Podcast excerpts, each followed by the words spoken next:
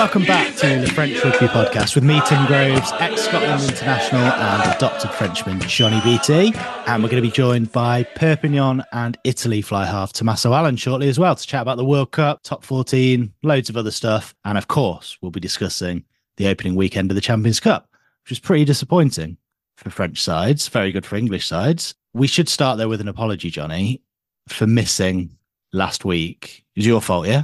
We yeah. We should start with mate. How was Center Parcs and your lack of Wi-Fi? Let's get to the root of this. I fully blame Center Parcs and not my family. I should say we had no Wi-Fi all week. We were supposed to record it just to lift the curtain a little bit before I set off on Monday morning. A few issues there with guest.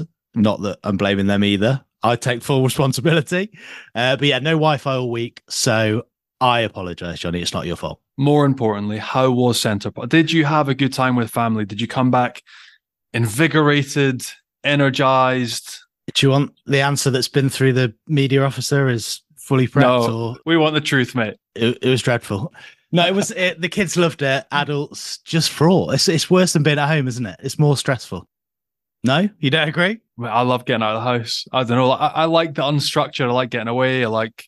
I hate being tied to the routine. Mm. I like breaking it, getting, but then also kids don't sleep wherever you are. They're all on it. Misses is stressed. That stresses you out. There's always stress. It's nice to come back from a holiday. It's nice to go away as well. The one year old slept in a bathroom. That's what that was our setup. Drip, drip, dripping of a tap. Ta- heated towel rain on all night. Chinese torture. He's sleeping 50 degrees. He's delighted. No, it Bless was very him. Christmassy. Winter Wonderland. A good time was had, but it's a busy time of year, isn't it? It's Champions Cup time, so it's tricky, tricky for the adults, Johnny. How was your week? My my week was good, mate. Um, normal, and then this weekend was here, there, and everywhere with TNT for the coverage, which was really nice. So I was down in Toulouse for Toulouse Cardiff on Saturday in the pissing rain, and then I was at La Rochelle for La Rochelle Leinster on Sunday in the pissing rain. and yeah, enjoyed it, mate. Decent road trip you forget France is a big old country, so in the back of the car and carting everyone around around France. Um, but good people, good team at TNT, good to spend time with them, and enjoyed the rugby. There's loads to catch up on the weekend, so it was a good weekend. And we mentioned it, unprecedented weekend of success on the English side of things. On the French side, though, pretty disappointing, has to be said. Only Toulouse and Bordeaux won out of the 8 mm-hmm. sides in the Champions Cup. So, what do you make of that? Because a lot was sort of made of how the English side would struggle in advance of the competition because of the issues in English club rugby and the budgets, but they didn't. Yeah, they didn't. Uh, we, he'll remain nameless, but one of the coaches at one of the teams I was at the weekend came up to me and was like, bloody hell, mate. Rugby's an absolute state back in the UK, isn't it? It's an absolute shit show. And then everyone on to lose. So you just don't know. La Rochelle, obviously, they lost. Um, plenty of possession, loads of territory but it was torrential. Like I'm not sure if it came across that way on TV. It was absolutely appalling conditions, and the defense has ascendancy. You got to think, Mister Nienaber, who's come in. You saw Leinster looking like South Africa, really good line speed, really good kick chase, really good press, and they were just better. They had one opportunity to score, and they took it. La Rochelle, umpteen opportunities, loads of penalties in front of the sticks, kept going to the corner, but couldn't convert. So look, that's disappointing for them because they, they haven't clicked all year and the chat with a few of the coaches was, look, we big performance last week. All the players back in camp this week. We're looking good. We're looking dangerous. But then it was horrendous. Like it was absolutely horrendous conditions to play rugby. And in the end, it was a, a coin toss as to who's going to win in what's become a modern day rivalry. Like that fixture is now something we look forward to. So difficult loss for them. They go to the Stormers this week. and yeah. They left. They left on Monday as well. So they like they just packed everyone up straight after the game, jumped on the plane, um, and that's not easy. So they could quite easily slip up down there as well and have nothing from their first two games. So so that was huge. And Racing, Racing was another epic game, man. Like four tries apiece. That could have gone either way. They could have won with the last play of the game. I think it was Dino Lamb picked up a yellow card with the last play of the game. They knocked on from the, penalty that came. They still got two points from the game though. They got, you know, losing bonus and four try bonus. So they take something from the game and march on. Um, but yeah, it wasn't easy. There isn't the golf and we say a golf, like Leinster, La Rochelle, there isn't a golf. Uh, Racing against Quins on a carpet. Racing looked a little bit defensively frail, like a couple of schoolboy errors over chasing on the inside and simple things like that, coughing up points. And they aren't a side that has the physical dominance that they once had over English sides. Um, no, like a, a big old game, a great game to watch, like real fun because the ball's chucked around, loads of ball in play. but Harlequins like absolutely worth their win. Yeah, it's tough to group sides together by nation, really, because there's so many differences between all the sides. There's a couple of French sides who clearly didn't put their first choice sides out, and that was a massive contributing factor in why they lost. Equally, a lot of English sides did, and I suppose it might be later in the competition where we see French sides come into their own because they have got that greater depth. Yeah, it's a weird one though. Like you take Bayonne, for instance, away to Munster, and that's a you know first time participating in the competition, first time away to Munster, written off completely before the game. Like nobody gave them a chance. Uh, way down at the break, but they just showed guts, character, organization. Like they defended extremely well throughout the second period as well, and now they've got a real shot of going through. Like to get two points there, they've got Glasgow at home this weekend in Bayonne. They'll go full noise against Glasgow, who really struggled against Northampton. And you think Bayonne now, a club that you wouldn't have really called it, have a serious chance of going through. A few other teams as well ripped up, like Bordeaux away from home in Connacht. Maxime Lucu looks more and more like he's going to be the number one to fill in for Antoine Dupont during the Six Nations. Tatafu, the number eight they've brought in, he's an absolute monster. And they've just got that backline we talked about I don't know. It's a strange competition this year where you can see big teams like La Rochelle potentially being written off very quickly, very early in the competition. But as we saw, you can't count anyone out because with one win or four or five points, you can still sneak through. So La Rochelle, difficult win South Africa this week. Later on, they've still got Leicester, I think, in round three, back at home. So everything's still to play for. But yeah, it's really hard to keep track. The, the pools, the systems, the way it works. Um, but some really interesting games like we have no idea how they're going. Right, we'll have a chat with Tommaso Allan in a minute. Uh, we might discuss a few more of those games in a bit more detail later on, and of course, look ahead to round two. But first, let's find out what your Meater moment of the week is, Johnny. It's Challenge Cup, mate. Oh, really? Yeah, I know. Uh, I didn't watch the game live, but all of my old teammates have sent it through to me. Uh, if you can catch the highlights, check out Castres against Llanelli. They get it this week for an absolute worldie of a try no look passes, offloads around the back, brilliant to watch in terrible conditions. Again, we talked about the tricky conditions of other games, but this was top class in horrible weather in Castres. Um, but it came from a phase of play that looked like it was going nowhere. Botitu flicks it around the back. He finds Abraham Papali hanging out in the wing. He chucks a no looker back inside to Botitu. There's a theme here, like Pacific Island theme as well. Finds Nakarawa, pops it over shoulder without looking to link with Gauthier and he somehow on like a cut, like completely unscripted, unplanned, finds LeBrun and a scissors who goes under the stick. So all unstructured, no plan, all about skill set and great to watch. Um, so well done, Castres. You are a Meater moment of the weekend, and it was ridiculous to watch. Yeah, check it out on social media or YouTube if you can. And if we've learned anything from previous weeks, is that you are maybe open to a bit of favoritism. So send your videos in, and you could be Meater moment yeah. of the week next week. Anytime. That was Johnny's Meater moment of the week. And Meater is the world's number one wireless meat thermometer, recently making over 20 million cooks better with their game changing app and completely wireless Bluetooth meat probe. You can use it on a barbecue, in the oven, or in a pan. And you can get your hands on one at Meater.com. Plus, you can get 10% off any full price item. All you have to do is enter the code FrenchPod10 at checkout. That's FrenchPod10, and you'll get 10% off any full price item at Meater.com. Let's bring in our guest now, then, and we can have a chat with a man who's not too far away from a century of caps for Italy now, and he's back in the top 14 this season after a few years away in the Premiership and URC. It's Perpignan and Italy fly half. Tommaso Allan joins us. How you doing? I'm good, thank you. Thanks for having me, guys. Uh, it's a pleasure. I had a nice week off, which which was needed after the World Cup and all that. So managed to get some energy back in the in the body, and then ready ready to go for the next couple of weeks me and Johnny could do with a bit of that, a bit of energy back in the body, couldn't we, Johnny? We sound absolutely fucked today. But anyway, you're here to bring the energy. I've got a hard hitting question first before Johnny cracks on. What's your name? Is it Tommy? Is it Tommaso? Because we get told a different thing. Premiership, um, international. Well, my full name is uh, Tommaso, but uh, everybody calls me Tommy. It's easier. It's not a contractual thing where you have to be called it for Italy, and then at club level it's Tommy. It's Tommy's ages. Everybody in Italy calls me Tommy anyway. We'll go with Tommy, Johnny. I mean, I don't even want to ask about rugby. I want to like week off. You're in London you sound like you're a croaky throat. You must have had a few days on it as well. Like, what have you been up to? What have the holidays been like? No, I actually went to. I was in Paris last week with a family. Uh, I went to Disneyland.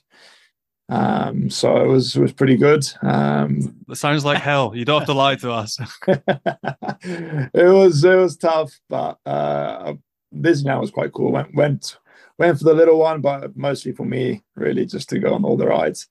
Uh, as soon as he fell asleep, I just went on all the the crazier rides. Me and the missus took turns on who was going to go. So, no, it was good. Uh, enjoyed it, and then just yeah, just got into London today uh, for a for an event, and uh, yeah, meeting some mates later for for dinner, which hopefully won't be too long because uh, yeah, I've been up since three a.m. this morning, so Oof. that hence hence the croaky throat that's it's it's all all because of that nothing else. You're making me feel so much better. I had a week at Center Parcs but 3 a.m and disneyland i'm, I'm all of a sudden feeling bright and breezy now. Oh no no i need to i need to get some caffeine in me. As entertaining as Center Parcs and uh, disneyland is we should talk rugby. You are back at perpignan this season. So it's been a while. Does it feel like going home? Yeah it's been it's been what 10 years now since i first joined them. So it's yeah it feels like it hasn't really changed much. Like the city itself has got nicer. Uh, but a lot of the staff members were the same that I that I had left. I know the coaching staff has changed, but I, I actually played with a couple of them, David Marty and uh, and Vilaseca was second row, so they're both coaching now. So it's yeah, I'm starting to feel old now because I'm actually I'm being coached by the guys I've played with. So it's uh, it's, it's awesome. The, the fans have um, been so welcoming to me. It's been it's been been incredible the Catalan crowd is pretty pretty crazy. So it's nice when you're on, you're on the good books. Um, I'm sure you guys know. So it's uh, no, it's it's awesome to be back. I love love the city. Like yesterday, we were just walking on the beach. Now I'm, I'm in London where it's freezing, but there's just yeah the, the contrast of lifestyles is, is incredible, and uh, I'm loving it at the moment. Like that's when you know you're getting old, or creeping is when your mates become the coaches. It's you're nearly there, hundred caps, mate. you're nearly there. Um, like you mentioned, the town hasn't changed too much. If anything, it's improved and got a little bit brighter over time. But uh, like having been away from the top fourteen and played in it for so long, and the time spread apart, you must have noticed a change in the league and the quality of the top 14 generally. So, in the time that you've been away and now back, what have you made of that? From the fans, just the the whole spectacle of it. It's just a, it's just a it's like a mass. Every game is a massive event. Like the whole the whole town's there watching.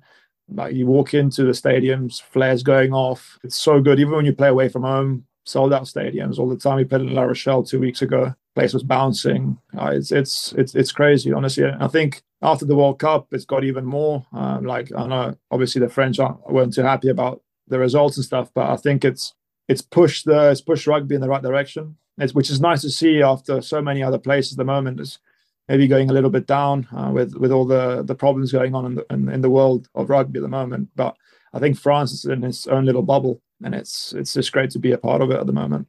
And you mentioned you were in the rain and the cold of London last season at Quinn. So how does that move to Perpignan come about? Yeah, basically, I had a chat with them um, early on last season. I was yeah, nearing my my end end, end in time and, and, and Harlequins, and uh, yeah, they they had a good they had a good program. They had a good. Um, they gave me some. Uh, it, it was nice to speak to them. Just like catch up on different memories and stuff, and it just felt like the right thing to do. Honestly, to go to go back. I, I always wanted to go back to France. Um, like my time, my time at Quins was incredible. Like I, I think I improved so much as a player, being at Harlequins, learning from so many other like great players there. Um, but I just wanted to go back to to France and, and experience the top 14 again because I missed it.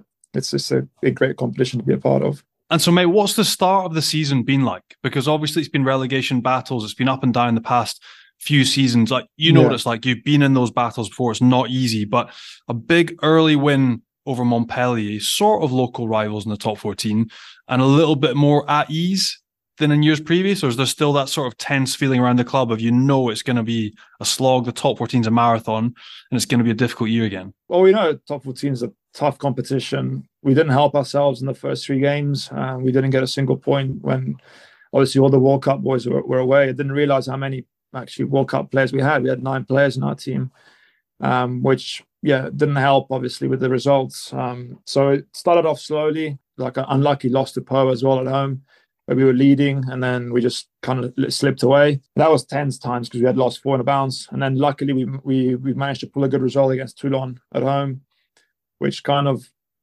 made us go in the right direction. Um, it's it's tough because obviously it's a brand new coaching setup with Franck being there, a lot of new players. Um, everybody's getting to know each other.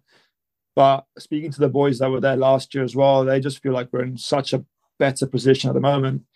Um, it's still we only played eight games now. There's still what 18 games to go or something like that. Like it's such a long season, and we know that once we click, we've got the right team to to be able to put every other team in the top 14 under pressure. At the moment, we just got to figure out how to perform away from home. Uh, it's a bit of a cliche, isn't it, with uh, with French rugby? Um, we're not really performing away from home. When we're at home, we're, we're good. We we play really well. Uh, we had some narrow losses. one against Toulouse away, and then La Rochelle we played so well for the first half, and then second half it just I don't know what happened. It just slipped. Um, but I think if you get those things right, get a few good wins away from home, and keep uh, our stadium a big fortress. Um, we should we should be good. But yes, it'll be good to get a couple more wins under our belts just to be a bit, a bit more at ease. Because at the moment, with yeah, we're, we're 13th, Montpellier's behind us, but it's still a bit of a stressful period. And we introduced you as a fly half, but you've obviously spent a bit of time at fullback, a bit of time at fly half, as you have with Italy and then with Quins yeah. before that. Until a year or so ago, I don't think you'd played a single game at fullback, had you? So, uh-huh. how does that kind of positional switch come about? Was that a chat with the coaches at Quins and then with Italy and then with Perpignan, or? Um, I think at Quins I, I hardly played, to be honest. I think I came on for a few minutes here and there at fullback, obviously because well, Marcus is playing ten, you're not going to take him off, so you got to kind of adapt yourself. Um, then with Italy, with the way Kieran was playing and all that, he kind of wanted two playmakers um, in in in the team with me and Paolo. So uh, we kind of switched here and there. Me playing at ten, him at twelve, or him at ten, me at fifteen. It didn't really make a difference to, to the way we were playing. Like it was like, like having two tens, and it, yeah, I, I enjoy it. It's it's fun playing fullback. Um, get a bit more time with the ball in hand and can help out with the, the fly half as well. Like at the moment, I'm helping out Jake McIntyre at, at Perpignan. Um, just I think having two playmakers is always uh, a big big help um, in the way a team plays. Um, so I think that's what we're doing at the moment um, with Perpignan. Obviously, I see myself more as a fly half, but like um, I'm happy to play at 15 if if it's for the benefit of the team and, and everything. Um, yeah, we'll see we'll see where where we go, and then we'll see with Italy as well in the in the future. I love playing two sided. I love playing with two playmakers. Like with Scotland, if you had Stuart Hogg that could pop up and just offer something different or two sided attack, made it so much more difficult to contain. Like we saw, I don't know if you watched, but like Marcus Smith absolutely ripping it up against Racing at the weekend, and you played with him lots at Quins. So like one like in that times of dual playmakers, what you made of playing with him, how good you think Marcus is, and if you think he's the man to lead England forward at ten. Oh, I got along really well with him. Um, he's so, he's a great guy. Um, he, he loves he loves rugby. Like he's he's so into like his, his training re- regime and everything. He's so focused. Um, I've learned so much from him. Hopefully, he's learned a couple of things from me as well. Um, uh, I think that drop kick on the weekend was just due to me. Oh, you, you take it, all you. For me, hundred percent. No, but he's a he's a great guy, great player. He's still so young, but yeah, he, he carved up in the weekend some silly things. But that's what Marcus does, like week in and week out. He had a great game against Sale as well the week before. So I'm hoping. Um, I'm biased, obviously. I, would love to see him um, play at ten for for England, um, especially now that um, Faz is is out uh, for for for the next for the next Six Nations. So that gives a massive opportunity to him, but to the other fly halves as well in the league um, to push for that number ten spot. They got there's a lot of competition, uh, which is which is good though for for for for England and for them to just push them forward. But yeah, I'd love to see him playing. Um, I think that's actually Italy, England. Italy's their first game in the Six Nations. So yeah, that could be that could be a good one. And mate, I know you're on holiday. You just mentioned there a little bit on Marcus, but watching around Europe this weekend, what games did you manage to watch, and what French sides have you been really impressed by so far? Um, I watched here and there because obviously I was on holiday. Some highlights and stuff. Uh, I also watched the Treviso game just because I, I got a few mates playing, and we're actually playing Treviso next week. French sides, I think Bordeaux is dangerous. We played against them, um, I think three weeks ago in Bordeaux. Their backline is just lethal. Like they got some so many international or French international players, and they got a really big pack. So I think winning away from home uh, for them was a massive boost. Um, I think they're going to be a a good team, a, a very serious contender this year. Um, obviously, you got Toulouse all the time. They they they know how to win games, and they they, they put a massive display against uh, was it Cardiff? I think it was, wasn't it? And now they got Kinghorn as well, so then Ramos can play at ten, and they got a good, a really good fullback to like dual playmaker as well, same as same as what we're doing. So I think those two teams in France are going to be the ones that are really pushing for for Europe, and they'll they'll have a big big chance to win it, I reckon as well. Just on that dual playmaker role, you said it maybe doesn't make too much of a difference, but you've obviously experienced it playing at 15 with Paolo Garbisi at 10. You've you've played 10 him at 12. Does it matter the numbers on your back? Does that do you have a preference whether you play with one at 10, 12 or 10, 15? I think the way rugby is going at the moment, it doesn't matter too much what number you've got on on your back. You've got your forwards and your backs, but like everybody moves around the field quite a lot. You'll get one guy, first receiver, is not a 10 a lot of the times, 10 sitting behind the pod. So it doesn't really matter um, as long as you're using your skill set to to the right the right way. Make sure you play to your strengths, and yeah, it's, it's quite of a hybrid game at the moment, in, in my opinion. Um, obviously, you've got your position specifics. You can't really shift the prop up on the wing or whatever, but I wouldn't really want to be in that in that front line there anyway. So um, yeah, I think it's it doesn't really matter at the moment what number you got on your back. I mean, we see plenty of boys that can interchange 10, 15, but you coming into it and I guess being fairly new, do you have like a reference that you look to and think, okay, that boy does it like like a Damian McKenzie, a Beauden Barrett, or like who would you say can do that role perfectly? Like a world class 15 that can also play 10 and, and vice versa? Well, I think you mentioned them honestly. Um, like Damian McKenzie, Beauden Barrett, they've they've moved around a lot, but it doesn't really change the way they play. Um, they still play to their strengths, and they get the ball the, in the right spaces anyway. So like they would if they were playing at ten. Um, so they're they're, they're very good. Um, two very good players to look at. I think Ramos as well is doing really well at the moment. Um, he's playing a lot of ten now because obviously Ntamack's injured, um, but he's interchanging very well, and he's I think he's a class player. He's played so well for the last two years. So yeah, it's I think those three players are the ones to look at if you yeah, if you want to learn a bit about the the hybrid and and how to how to change positions and, and still be effective. And obviously, he did it a bit for England at the World Cup. Could you see Marcus Smith starting at fullback for England with George Ford at ten? Could you see that working, or do you see him as a ten? Yeah, I think I think it could be a possibility, but I think Marcus is more of a ten. Um, he's he's more dangerous um, at ten. The more touch, touches he has on the ball, the the better it is. Um, I think you need someone like him just to manage the game and and push the team in the right direction.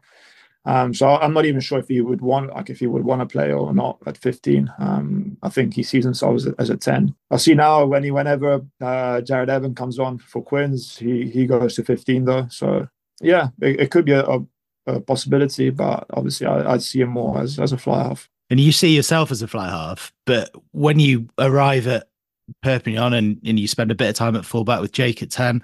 Is that a conversation you have with the, the coaches, or do they just literally say, This is the team? As you say, it doesn't really matter what numbers on your back, go out there. Yeah, I think it's a conversation that you always have with the coaches. Obviously, you want to play in your preferred position, but I know Franck wants um, some stability as well at the moment with, with how things are going. And he likes having obviously two playmakers that can bounce off each other.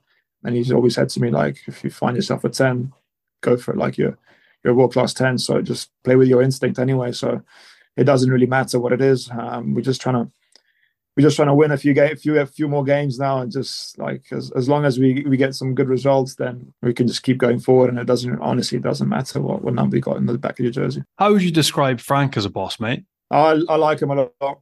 He's uh, he's very to, like straight to the point. Um, he doesn't really beat around the bush. Uh, but he's got a really good IQ as well, I think, and rugby IQ. I think he's been to New Zealand to learn a little bit um, from from the coaches there, which says a lot. You wouldn't see, I think, you wouldn't see many French coaches do that, which says a lot about the the, the, um, the person he is and how he wants to improve. And um, he's also really good at player management. Um, I've spoken to him a lot, even when I was away during the World Cup um, have a, have a good relationship with him. So I'm I'm really happy, and I think he's got a really good plan going forward um, for the next three or four years with Perpignan. So yeah, as long as we can keep battling it out and and then obviously stay up, stay up in the top 14, I think it's going to be a bright future for for this team. You mentioned the World Cup there. We've got to talk about it briefly. It always looked like a tall order in that pool with France and New Zealand. Obviously, a big disappointment, particularly how those two games panned out. But have you had a chance to reflect on why they in particular went so wrong? Because people were talking up Italy's chances, not necessarily of beating France and New Zealand, but you'd put in such good performances before that. Yeah, I think uh, we kind of maybe talked too much about it. Um, might have angered angered the the All Blacks a little bit. Um, there's a lot of talk during the week and stuff. Um, and obviously they had their backs against the wall as well because they, if they had lost that game, they would have been out of the World Cup. So it was something that they've never really experienced, and, and you could see that what a class team they were. They came out firing after that. Um, honestly, I think yeah, we struggled in our breakdowns a lot. Um, we're we're we're a team that wants to play quick ball, and I think both the French and and the All Blacks kind of slowed down our breakdown a lot. And then in the set piece, we weren't functioning too well, um, especially against New Zealand. We lost quite a lot of lineouts and a lot of our own scrums as well. Um, and if you do that international rugby, you're not really going to get anywhere. Um, but we'll learn from it. I think it's still a good experience as a very young team in Italy. Like I think that they're doing so well at the moment in the in the club teams. Like Treviso's doing really well, and so Zebre. Honestly, they they've they've had a really good start. Even if they haven't won too many games, they've actually been competing really really well, which which will create a lot of more, a lot more confidence, I reckon, for for this Six Nations, and I think for the following years as well. It's, I think there's a bright, bright future. Mate, they've improved massively. The two provinces have been superb. The yeah. other thing to watch out for is the under 20s. Like the boys coming through in the performances they've had against England, knocking over big sides regularly. It's all really positive. But at the top level, what what do you think it is like the next step that's required for Italy to be knocking over sides regularly in the Six Nations? Because everything seems to be pushing in a positive sense. I think it's yeah, it's tough when when when you've only got two provinces, um, two teams that that feed into the the national team really. So like if you're under 20s player if you don't get picked up by those two teams, then you're kind of left stranded a little bit. Um, that's why I, am hoping that more players will go overseas, have have those experiences overseas, whether it's France, England, Scotland, wherever. Like just just get some more experiences. Just then they can come back a better player, and then they can actually improve the the setup. Because yeah, like you said, the under 20s is, is doing so well. But like even with Treviso now, they got such a big squad at the moment um, with such quality players that maybe those under 20 players aren't going to get much of a chance at the moment. So it's just trying to find a way, even if it's not in Italy, just to get as much experience playing at the highest level as possible. I know it isn't the case in lots of countries like England, for example, but that's something that is encouraged in Italy for players to go abroad, play all around the world, and then still come back and be picked by the national team. Kieran Crowley was very keen on it, very open about it, and and he thought that was a good thing obviously you all knew the whole world knew that Kieran Crowley was leaving after the World Cup. So how was that? Obviously, it probably didn't affect the result against New Zealand or against France, but was it a slightly odd situation where you'd had this period where you had been building and building and building, and you'd had some really good performances, really good results as well, and then the World Cup where you were supposed to be aiming for, you you all of a sudden know your boss is leaving? Yeah, it was a weird one, honestly. Um, uh, yeah, Kieran told us before it got announced that that was the case. So we, I think we found out in May and that that was happening. Just so we wouldn't be too shocked hearing the news during during camp. That's when it actually came out. when We were in, in camp, but he was he was like super professional about it. Like rugby's a business at the end of the day, so the things things happen that you can't really control, um, and you just got to move on with it. And our sole focus was the World Cup, and and doing something to to make him proud as well because he's done so much for Italian rugby, not just for Italy but for Treviso, building the years prior to that. Um, he, he's done he's done so much. He's I think he's created a really good DNA for for Italy to to follow. Uh, we'll see now what happens with uh, with uh, as well if he wants to follow that or implement his own uh, structures. Um, I think they've had actually Italy had a camp today um, where the Italy based players uh, I think it was just more like a presentation thing and all that. But that'll be interesting to see. Um, I think he's, I think uh, can bring a lot as well. I've heard really good things about him from Stade Francais and and uh, Jaguares as well. So I think uh, it'll be it'll be good. We, we we need to improve a couple of things for sure, especially in our own half. If we can get that right and keep our attack the way it is, I think yeah we can we can be very dangerous. And when you say that, I'm guessing your own half is just overplaying in your own third, right? That would be the one yeah. thing, or the criticism that would be leveled at Italy was actually in the middle third, you played some terrific rugby, but I'd imagine, and I've been there myself as a player, you're exhausted. If you try and play out of your 22 and it doesn't go right, you cough ball up and you have to defend in your red zone. Or if you get to the halfway line, you just had to work through multi phase 40 yeah. phases to get there. So, like, it's never easy. It's almost like pie in the sky thinking. So, like, I agree with you. If Italy can get that balance right and play the brand of rugby that you were playing under Gonzalo. Because again, the way that he got Stade Francais playing, like it was attractive, like really good yeah. to watch, organized. Um, so yeah, I hope that I agree with you. I hope that changes. And you mentioned Gonzalez. I wanted to ask you, like, have you had any conversations with him? Because he's meant to be tremendous on the sort of human side of working with people and empowering players as a camp going on just now. But has he been reaching out to foreign players yet, or is it a bit too early? Yeah, no, he reached out to me um, last week uh, just to see how I was getting on. Um, I think I'll I'll have a catch up with him in the in the near future um, before Christmas. Hopefully, I'm sure he wants to come to to the south of France as well to experience that lifestyle a little bit. So um, um yeah, hope, hopefully we can catch I can catch up with him and, and see how what what his thinking behind his his uh, philosophy and everything is, and it'll be, just be nice to to have a catch up and get to know each other a little bit. Um, but yeah, I've I've heard really good things about it about him.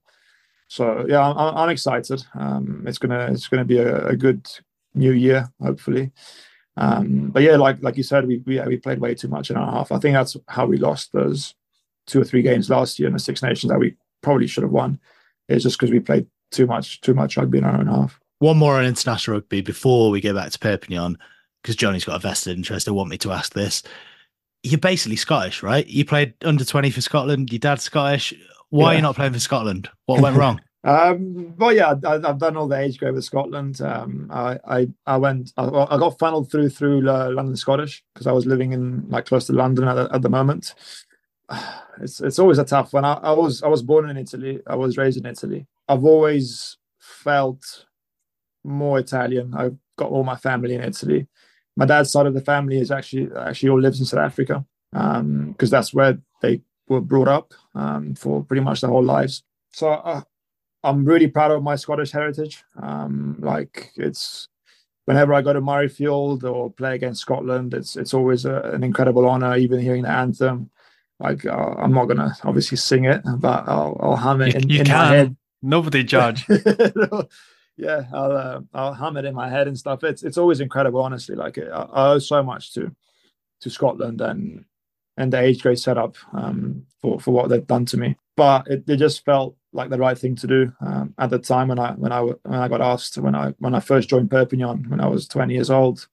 They, they literally came straight away and they were like like we wanted you to play for Italy. Uh, what, what, would you what would you say? And I, and I, I didn't really hesitate. I just said yeah, hundred percent. I'm I'm all for it, and I don't regret it uh, whatsoever. Um, I've got so many friends in Scotland uh, that I've, I've played with and I'm playing against, and it's always it's always it's always a, a good time playing against Scotland or the Scottish clubs because yeah, you can you can play against your mates, which is awesome. Which is your age bracket? Like, who did you come through the under twenty ranks with? Uh, well, Johnny Gray, Ali Price, um, Finn was was there. Obviously, he's a year older than me, um, but we played in the same team for for one year. Uh, Jamie Bhatti, um, who else? I don't want to be missing out. Mark Bennett was there as well. Um, there's a fair fair few fair few players uh, are doing very. Sam Sam Hidalgo-Clyne as well. He's at Treviso now. He was in, in my in my age grade. So I think we, we had a pretty good we had a pretty good uh, team. George Turner as well. Yeah, that sounds like a really good Scotland under 20 generation, Johnny. Not like the one now. Sorry, I shouldn't say that. But no, mate, I was going to sound like quite a good drinking team as well. That sounds like the initiations would be good. Yeah. I want to ask you about one boy in particular who again, we want to know where he's going to end up, but just how impressive he is to be working in week in, week out is Posolo Tuilagi. Young guy, yeah. like what, two meters, 140 kgs, and an absolute monster. So just how good is he going to be? Yeah, he's he's incredible. To to make me feel even older, uh, he showed me a picture uh, when I, I think it was 2014 when I was playing with his with his dad, and then we won against Agen away, and there's a picture of us celebrating in the changing room, and he's there in that in the huddle next to us, and he's like tiny. He's like he's like twelve, not tiny. He was still bigger than me, probably. yeah, he's still 100 uh, was, kgs. Yeah, but he was like 12 years old, 11 years old, or something, and I was just that made me feel even older. Obviously, playing with him now, but he's yeah, he's he's just a natural monster. Like you can see, like whenever he carries the ball, there's three or four players have to tackle him, and he still gets gets go forward. Like it's it's crazy, honestly. Like I've, I haven't seen something like that in a long time. It's pretty scary. It's pretty. It's nice having him in the team like with me, but it's pretty scary thinking that he might be playing for France in the in the Six Nations. Um, him and uh, Meafou as well. That's a that's a very heavy second row pairing. Um, so yeah, hopefully, if if we do play against each other, I'll just tell him to just keep it easy on me because yeah, he's he's just and he chases like he just loves chasing box kicks. Like you've seen it there's a few times in the highlights and stuff. He, our, our number nines would just put a box kick up and he'll put himself instead of a winger and just chase it and just smash whoever catches that ball. It's just nah, it's crazy, and they love him in Perpignan, obviously. So hopefully we can keep him for as long as possible. But I'm sure he's uh, he's got a lot of eyes looking at him at the moment. Absolutely. You don't think this Six Nations will be too soon? He's ready for international rugby. I don't think it's too soon, honestly. Um, I know now with uh, they've lost Taofifénua as well. Um, there is some space in, in, the in the second row, so he he'd be a good um, a good uh, yeah a good replacement, hundred percent. Um, obviously, uh, I'm not sure now if the top 14 goes on during the Six Nations or, or what. I think it does. So obviously for Perpignan, it's probably they probably want to keep him, but at the same time, like if you play for your country, it's it's the biggest honor you can have. So uh, for him, I hope so. He's he's still got a, lot, a few things to learn, but he just he's only started playing professional rugby last year with a with a senior team. So uh, there's, there's so much he can achieve, I reckon. Mate, I can't wait. His debut is going to be France against Italy. He's going to box kick and go up. You're going to be at fullback. I'll just let I'll just let it go. Someone who's, who wants it, who wants it. let it bounce. Uh, just let it bounce. Let it, exactly, let it bounce. And you mentioned a bit earlier, Perpignan away at your old club Benetton this week. You're on holiday and you're in London now. The week after that, you've got an enormous top 14 game at home yeah. to on. So it's a tricky balance for all for all clubs, but particularly top 14 clubs to get that one right. You will obviously have a head on Bayonne as well. But how do you see both of those two games going? Yeah, obviously after the loss this weekend against the Lions, um, now we're going away to Treviso. It's gonna yeah. Obviously, you want to go and, and, and give it give it your all, but at the same time, yeah, we need to think about what the priorities are as well. We got a massive game against Bayonne. Uh, we, we're definitely going to go get, um, go for for Treviso as well for sure. I reckon in the back of the minds of a few uh, of the boys and, and the staff maybe as well that it's going to be that Bayonne game, especially because it's a six day turnaround from um, from the Treviso game. So it's massive. Um, it's a home game for us. Like I said, like we play really well at home. We need to win all our home games from now on. And Bayonne have been playing very well. They're they're a very dangerous team. So yeah, we'll see we'll see how it goes. But we're we're we're, we're excited for it. We we can't wait pre Christmas as well. Will be a, a, a good send off send off for for the holidays. Um, I think everybody gets a couple of days off after that, so it'll be good if you if you get that win under our belt, so we can enjoy Christmas a little bit more. Absolutely. Thanks so much for coming on, Tommy, and good luck. No worries. Thanks a lot for having me, guys. Enjoy London tonight, mate. Not see, too I'll much. Probably in, I'll probably be in bed by like 9 a.m., 9 p.m. or something.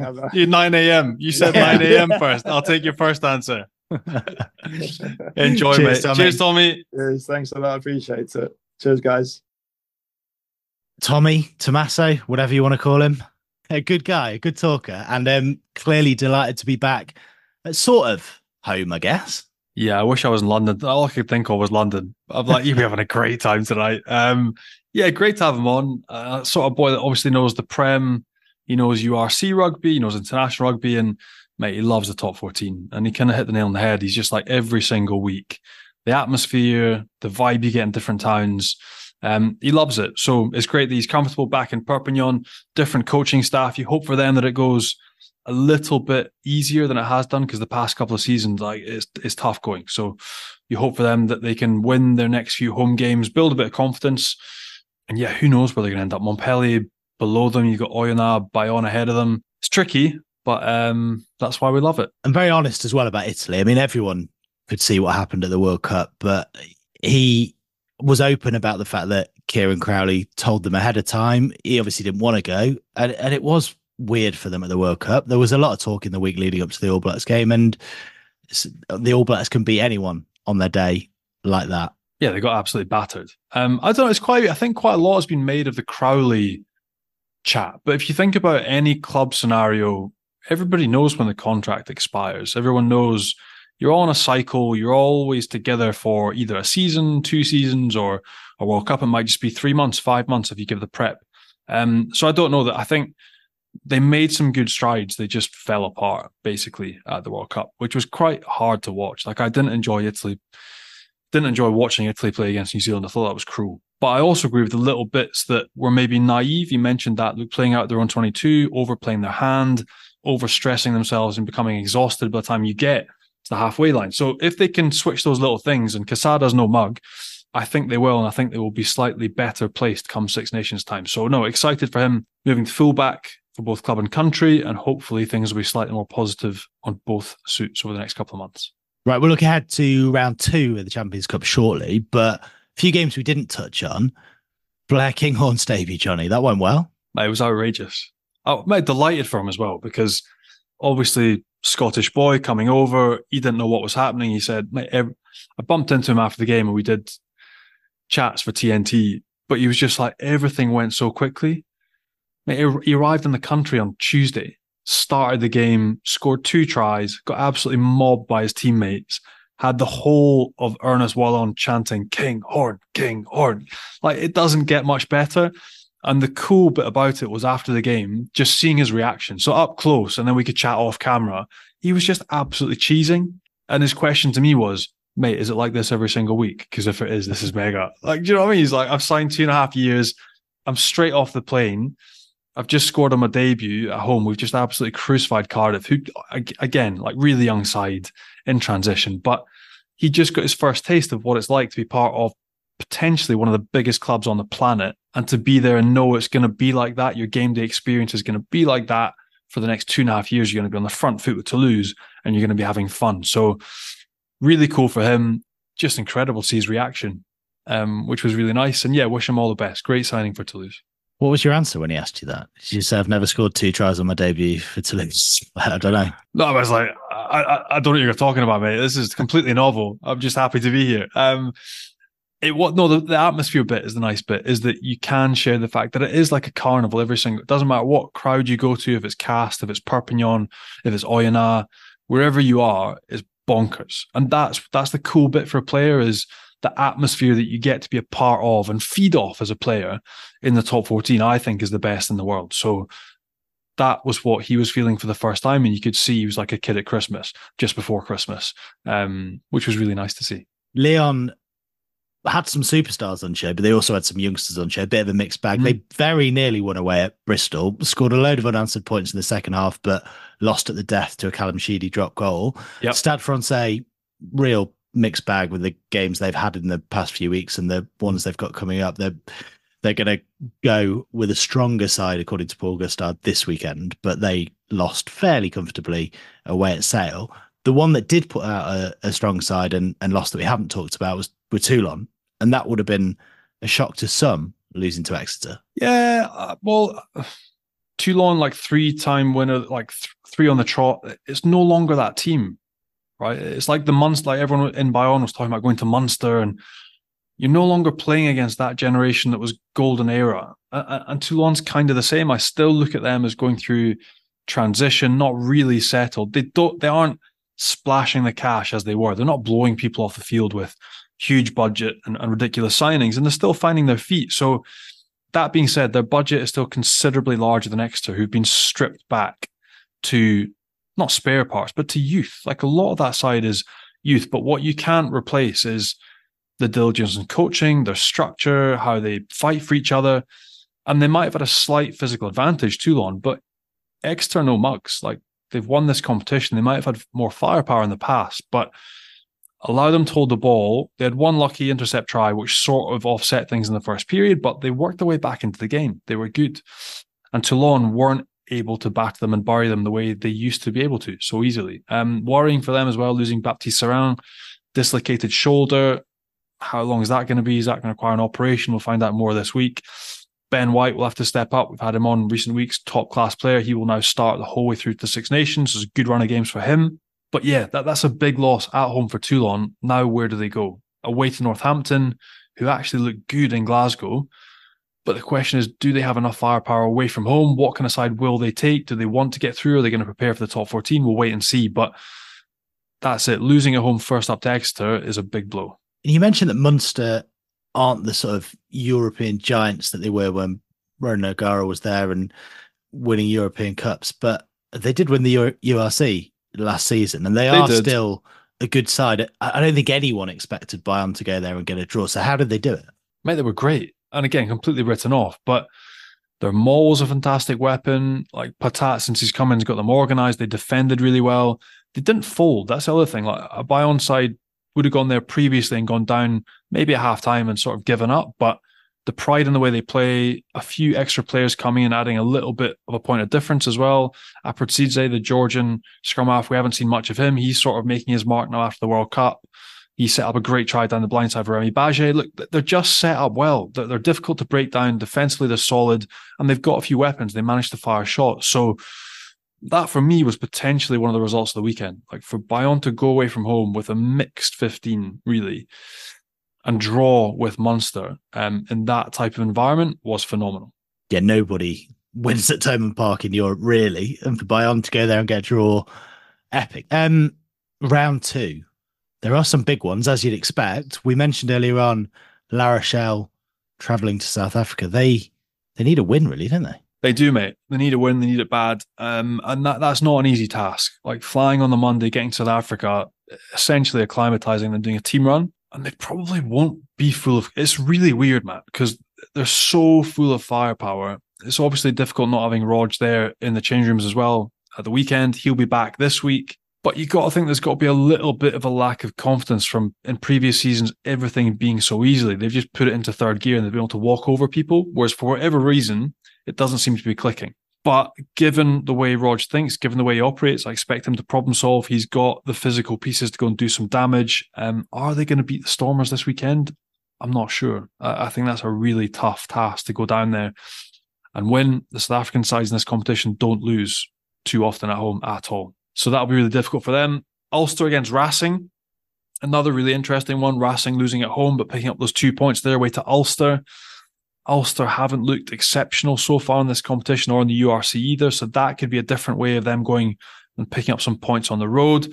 I'm really looking forward to Quins against Toulouse. Jouer, jouer. Oh, I'm just like, it's two sides that you love to watch, right? Quins, they love to throw the ball around. Toulouse as well, probably have a little bit too much firepower for Harlequins, but Quins are great with the ball, right? So if they manage to retain some, that could be a proper battle. The one weirdly that I'm looking forward to most, I'm going to go down the road, have a beer. The Johnny Beattie Derby. Mate, I'm going to catch up with all my mates. Uh, I'll take a flat. I'll wear half a shirt. I'll wear my shorts for one and one my socks for the other. But Bayonne against Glasgow Friday night. I'll be on TNT as well. Um, really looking forward to that. Glasgow the point to prove after being rolled against Northampton at home. But I reckon Bayonne mate are, are going to be too strong. Um, I reckon Iturria, Camille Lopez, all these guys will be back leading from the front before they go to Perpignan the week after. And that's a real shot at them potentially going through and making the round of 16. If they beat Glasgow, there's a big chance of them going through. So looking forward to that one. Uh, not working at it, so just going to go and enjoy a beer before setting off and doing some other games the weekend. So no, some class games coming up. Thanks, Johnny. Enjoy your Friday night in Bayonne. Sounds good. That may it will be. I don't know what time it's going to finish, and I've got to be 9 a.m. like Tommaso's. Uh, maybe, but I've got to be in Bordeaux uh, for their game on the Saturday, then up to Paris for their game, Stade Francais, on the Sunday. So look, it's going to be a busy weekend, mate, but I'm looking forward to it. Should be class. Another busy weekend coming up. Thanks, Johnny. Big thanks to Tommaso Allan for joining us, and thanks to all you guys for listening. Make sure you hit subscribe, leave us a nice review if you can. Check us out on Rugby Pass and on YouTube, and we'll be back with another episode next week. Au revoir, Johnny. Cheers, mate. Bye.